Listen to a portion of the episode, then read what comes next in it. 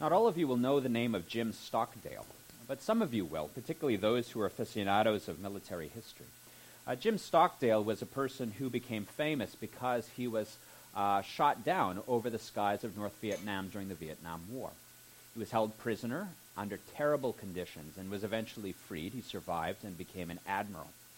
Um, but why he came to a lot of fame was not just because of people uh, writing military history, but because of a person named Jim Collins, who wrote a book on leadership and how it is that leaders succeed in the midst of difficult circumstances. Um, Stockdale, he says, was tortured more than twenty times by his captors and never had much reason to believe he would survive the prison camp and someday get to see his wife again. And yet, as Stockdale told Collins, he never lost faith during his ordeal. Stockdale said, "I never doubted not only that I would get out, but also that I would prevail in the end and turn the experience into the defining, into the defining event of my life, which in retrospect I would not trade." Then comes the paradox. While Stockdale had remarkable faith in the unknowable, he noted that it was always the most optimistic of his prison mates who failed to make it out of there alive. Stockdale says this, "They were the ones who said, 'We're going to be out by Christmas.' And Christmas would come, and Christmas would go. Then they'd say, 'We're going to be out by Easter,' and Easter would come, and Easter would go. And then Thanksgiving, and then it would be Christmas again, and they died of a broken heart." What the optimists failed to do was to confront the reality of their situation. They preferred the ostrich approach, sticking their heads in the sand and hoping for the difficulties to go away. That self-delusion might have made it easier on them in the short term, but when they were eventually forced to face reality, it had become too much, and they couldn't handle it. Stockdale approached adversity with a very different mindset. He accepted the reality of his situation. And so Collins summarized the Stockdale approach, which he called the Stockdale Paradox. Collins describes it as, "You must retain faith that you will prevail in the end, regardless of the difficulties, and at the same time, you must confront the most brutal facts of your current reality, whatever they might be." Good advice. I think all of us, as difficult as it is to hear, realize that blind optimism that's not based in reality ends up disappointing you. But at the same time, brutal reality with no optimism, optimism whatsoever is something that's too hard for us to face as well. As Stockdale notes, you need a hope grounded in reality, but you also need to be realizing that reality can be really, really difficult. I think that Stockdale gives us a profound reflection on what Advent is meant to be. It's meant to be a season that gives us profound hope that Christ's victory is won. It was won for us on the cross. He is enthroned in the heavens. He is our King. He will return to make all things right. But at the same time, to recognize the brutal reality that this world is far from what it should be. And we often must face many, many small defeats in life while we still hold on to the hope of the final victory that is in Christ. I'd like to speak to you today about really three major points from our readings today, Jeremiah thirty-three, and um, from Luke chapter twenty-one. I'd like to speak to you about what I think Advent helps us do in recognizing, excuse me, in recognizing the hope Israel had after disaster. Secondly, how we are to have hope in the midst, challenged to have hope in the midst of our challenges here in the modern world. And thirdly, to give some advice about how we hold on to that hope when that victory that Christ promises seems very far off. So let's look at the first point about where Israel's hope is, because after all, when we talk about Advent, we're really talking about two Advents. Advent comes from Adventus, which is Latin, which means coming. The first coming we celebrate at Christmas, and the second coming we look forward to at the end of the age.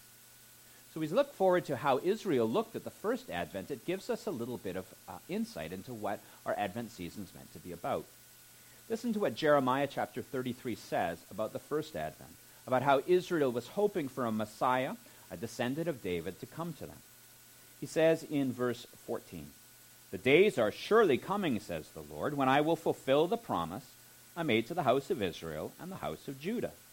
In those days and at that time I will cause a righteous branch to spring up for David, and he shall execute justice and righteousness in the land. In those days Judah will be saved, and Jerusalem will live in safety. And this is the name by which it will be called, the Lord is our righteousness." And he goes on to say, "For thus says the Lord, David shall never lack a man to sit on the throne of the house of Israel, and the Levitical priests shall never lack a man in my presence to offer burnt offerings, make grain offerings, and to make sacrifices for all time." It's a powerful promise that David will always have an ancestor on the throne of Israel. Do you know why that promise is so powerful and at the same time so hard to accept? It's because Jeremiah is writing at a time where Jerusalem has just been completely flattened by the Babylonian army. It's a harrowing account if you read through Second Kings, which is sort of the story of Israel's later days in decline, in which many ways there are challenges and God rescues them. But Jeremiah, towards the end of Israel's kingship, starts calling out to them, saying, like, there's disaster on its way.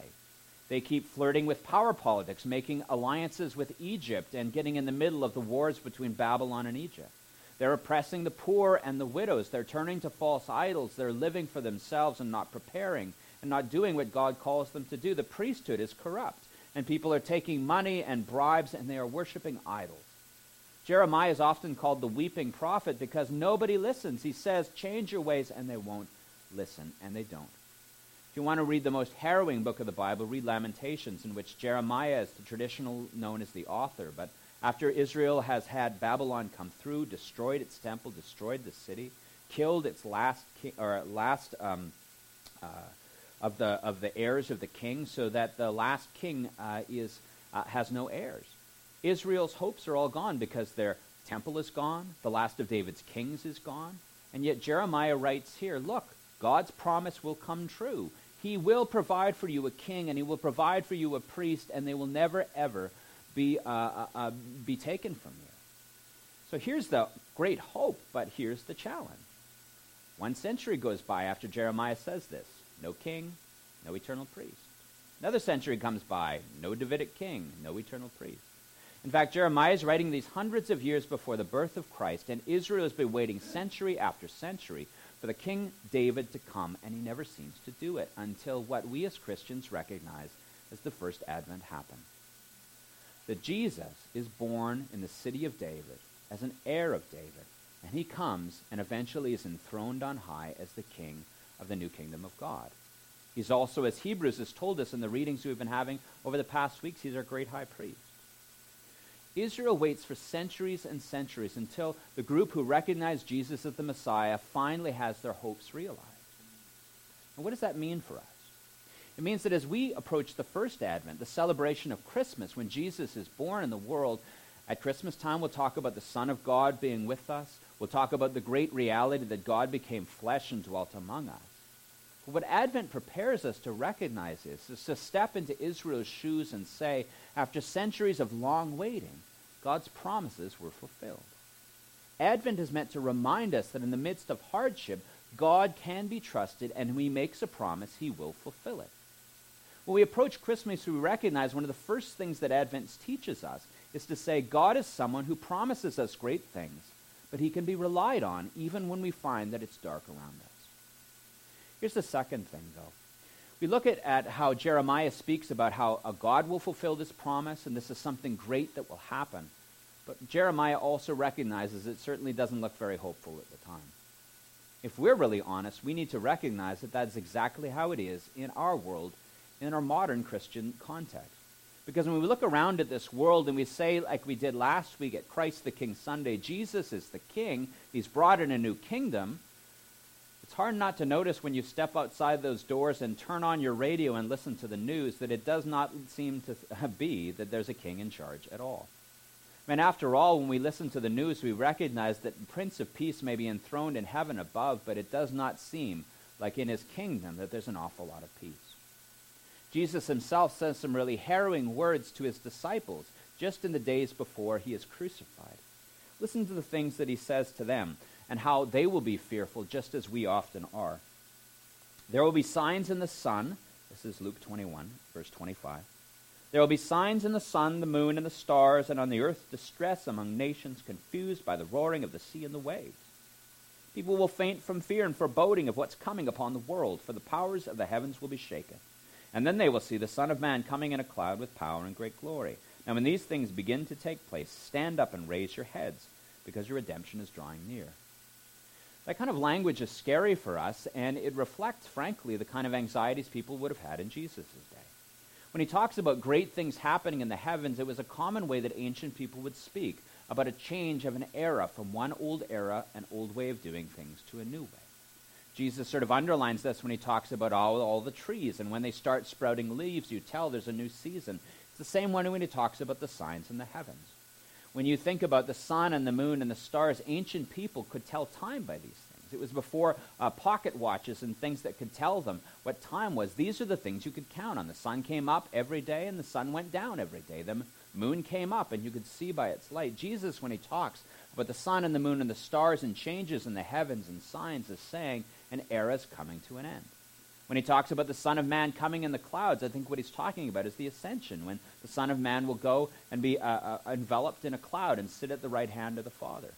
What he's saying is that your old way in which you worship in Jerusalem with the temple will be taken from you, because very soon in the Roman Empire there will be turmoil. And in fact, just a few years after Jesus' death and resurrection, we find that a civil war engulfs the Roman Empire. And eventually, when Vespasian becomes the emperor, he sends his son Titus to Jerusalem because they'd rebelled. And he flattens the city, destroys the temple, and Jews were scattered for two thousand years since. Only in the nineteen forties was Israel reconstituted after years of them never having a homeland. Jesus says the old ways that you trust in are going to be gone. Your whole world will be shaken up and something new will happen. But look, and your redemption is near. I think for many of us, when we look at the world today, we are challenged to say, how can we keep up hope when we see many things that we really love changing? How it is that the things that we really value seem to be slipping out of our hands very easily. You know, nowadays, of course, sometimes Christians make a big deal out of the happy holidays as opposed to Merry Christmas. And sometimes, of course, that's really silly. We're not persecuted like people are in Pakistan, like Asia Bibi is held for nine years on death row. But it does kind of grind my gears a little bit when a person uh, is selling Christmas trees and calls them holiday trees. That kind of bugs me.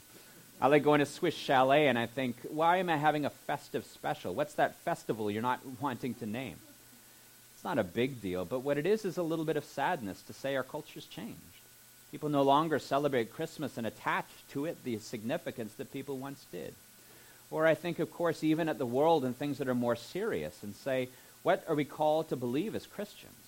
Imperfectly though we do it, we recognize that we're children of God. We're made in God's image. Jesus tells us to love our neighbor, and we have a duty to love those who are different than us. But only listen to the news and you realize that nations that have been steeped in Christian faith, imperfect though they are, are starting to shed that love your neighbor ideal and shed that idea that we're made in God's image.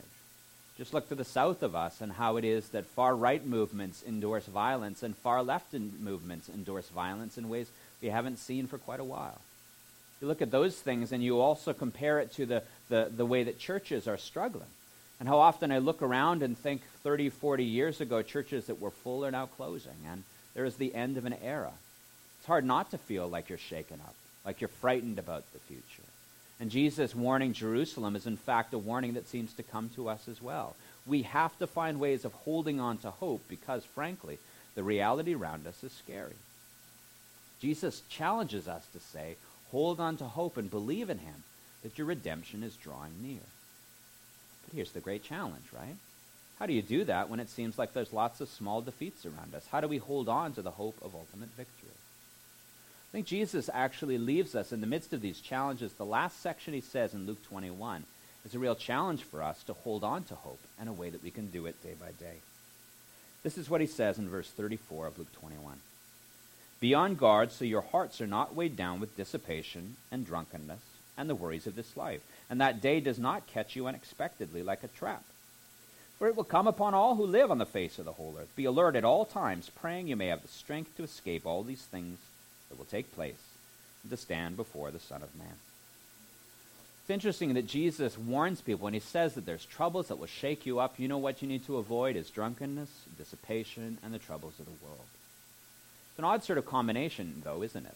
When you think about drunkenness and dissipation, a person who drinks too much and spends all his days on video games, that's a little bit different than the person who's so overcome by the worries of the world that he's a workaholic and spends all his time at the office. What do these things have in common? You know what they have in common? It's not attentive to eternal transcendent things in the midst of the worries that you have in front of you. When a person spends time in drunkenness and dissipation, he's not attentive to the people around him. But when a person is a workaholic and spends all the time worried about the needs of the world, they're not very attentive to eternal things either. Jesus warns us. He says to pray in preparation because He wants us, I think, to be open to the daily reality of God coming to us day by day. We come to believe his eternal promises, and we start seeing him fulfill the small promises he makes day by day of being with us. And in fact, he makes many promises that if we open our hearts and our minds, we will actually see him and acknowledge his presence. Some of the most powerful promises in Scripture are ones we take for granted.